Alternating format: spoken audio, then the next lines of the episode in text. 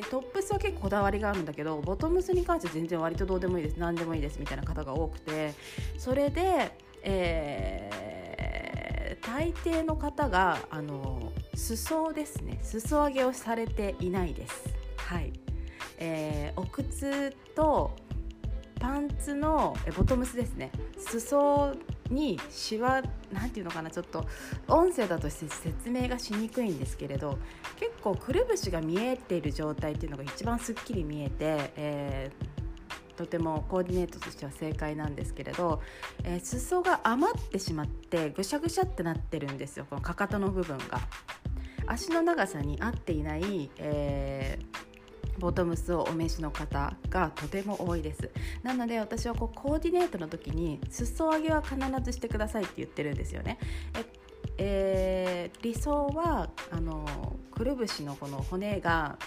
23センチ見える程度でございます。これは結構流行にかん流行にとってもちょっと変化したりするんですけれど足首はですね見せるっていうことが、えー、とても、えー、コーディネートの、えー、お話ではポイントになってきます結構、えー、お金持ちではない方のファッションってボトムスが、えー、ダボダボだったりとか長さが合っていなくて靴の上にこうシワになってこう重なっているみたいなファッションがすごくあの多かったりしますね。はいえー、何度も申し上げますけれどそれだから、えー、お仕事ができないとかお金持ってないとか金持ちじゃないとかっていうそれ一概にあの全てそういった、えー、方っていうふうに決めつけているわけではなくてやっぱりお金持ちの方って全体の整っている感をすごく大事にするんですよね。えー、それで、えー、3首って言って、えー、首と足首と手首が、えー、見えているとすごくすっきり見えるという法則があるんですけれど、えー、お金持ちの方ってそれを結構うまく見せてるんですよね。ですっきりと全体が、えー、美しく見えるように整っているファッションをしている方がやっぱり、えー、多いです。それで、えー、貧乏の方のファッションっていうのはやっぱりお靴がすごく汚い方がたまにいらっしゃいます。はい。それであの無駄な装飾が多いんですよね。なんかなんていうのかゴツゴツしていたりとかあの悪口言ってるんじゃないですよ全然。いい悪いではないので、えー、とてもこだわりがあるんですけれどこう機能性の面でもとてもこだわりがあったりするお洋服お洋服じゃなくてお靴って結構多いと思うんですけれど結構なんか無駄にゴツゴツしているお靴お召しになってる方とかで汚れていたりですとかもうひどい人ですとちょっと擦れていたりですとかかかとを潰していたりですとかそういった方もたまにいらっしゃいますねお靴を。もう履き潰している感じ。で気にしないでずっと履いている感じ。お手入れしてない感じですね。そういった方が結構多いですね。それであのー、こういうことってあの男性のファッションをすごくうーんとはそれで判断しているとかそういったわけではあのそそれで判断しているとかだからその方の内面がこうやって良くないんだとかそういったことを言ってるわけではなくてえ対女性に関してもすごくあの同じだと思うんですよね男性も。例えばあの以前動画以前言いましたけれどあの清潔感がない格好をされてる女性ってやっぱり男性も嫌だと思うんですよ。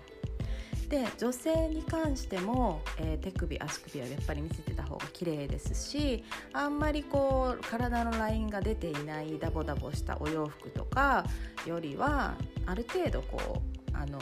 ラインが体のラインを想像させるようなえ女性らしいですね。曲線みたいなのがある程度見えていた方が男性も嬉しいでしょうし、えー、いくらですね高いブランドものをこう身につけていても、えー、ボロボロのスニーカーでデートで来られたらちょっとちょっとってなると思うんですよ。でお化粧とかも、えー、ゴテゴテなこう無駄ななんか青とか紫のアイシャドウもたっぷり塗られてきたとかつけまつげがどうたらみたいな、えー、そういうゴテゴテの、えー、お化粧で来られるのもやっぱり男性は嫌でしょうしなので、えー、無駄に、えー、装飾は私は必要ないと思っていましてその比率はですね7対3ぐらいが、あのー、理想って言われてるんですね。コーディネートが7でおしゃれは3ですね。で7対3の比率ぐらいが一番すごくあのよろしいって言われてるんですけれど、まあ、その7をえー、7の方の整えるっていうこう断捨離的な考え方ですね。それをすごく、えー、深い部分まで身につけてこう染み込ませるっていうのもそれほど、え、簡単なことではないのでまずはそこからみたいな感じで私は発信しているんですがえー、とりあえず、えー、今回のお題としては金持ちファッションと貧乏ファッションの違いというところで、えー、ございましてお金持ちの方は、えアイテムにこだわりがあったりもちろんするんですけれどさりげないことが多いですね。やっぱり分かる人だけ分かるみたいな、えこだわりを入れる方がやっぱり多いかな。お靴にちょっとだけワンポイントでこの星が入ってるのがスタッズがちょっとついてるのが可愛いでしょうとかあとはこのバッグとかも今流行りのやつを、えー、こうギラギラしたものではなくってうん例えばそれもワンポイントですね。あのロゴがドカンって入っていないバッグをお召しの方がやっぱりちょっと多いですしバッグは結構でも主張が多い方が、えー、結構多いかな。でそのアイテムのこだわりはやっぱりあるんですけれどあのそこまでさりげない取り入れ方をされてる方が多いです。そのお時計もそうですけど時計もそこまでギラギラしているものだったりじゃなくってまあここに、えー、自分でカスタムしてこういう風にしたんだよねとかそういう方もいらっしゃいますし男性でしたらすごく時計にお金をかかるかける方もいらっしゃると思うんですけれど時計って結構女性から見てもあんまり違いがわからないあの場合が多いんですけれど、まあ、時計にお金をかけるのはあのいいと思います。時計ってあんまりコーディネートにそこまで邪魔をしないというかそこまで主張しないじゃないですか。で時計みたいなのをさりげなくされてるとすごくあのコーデがまとまって引き締まるので時計は結構あのおすすめですね。時計にこだわるっていうのは。あんまりこううんとごちゃごちゃしたおレインボーカラーみたいな時計じゃない限りあんまりあのコーデを崩したりとかはしないのではい、T シャツはその1000円するかしないかみたいな T シャツをお召しでも、えー、時計は何百万みたいな、えー、されてるお金持ちの方とかも結構いらっしゃいます。はいでお金持ちじゃない方ってあんまり時計をされてない方がちょっと多かったかな？多くはないですけれどあんまり時計にこだわりがあるという方はあのいらっしゃらなかった気がします。はい以上ちょっとこの辺ですね。大きくバーッと言ってきてしまったんですが金持ちファッションさんと貧乏ファッションさんの、え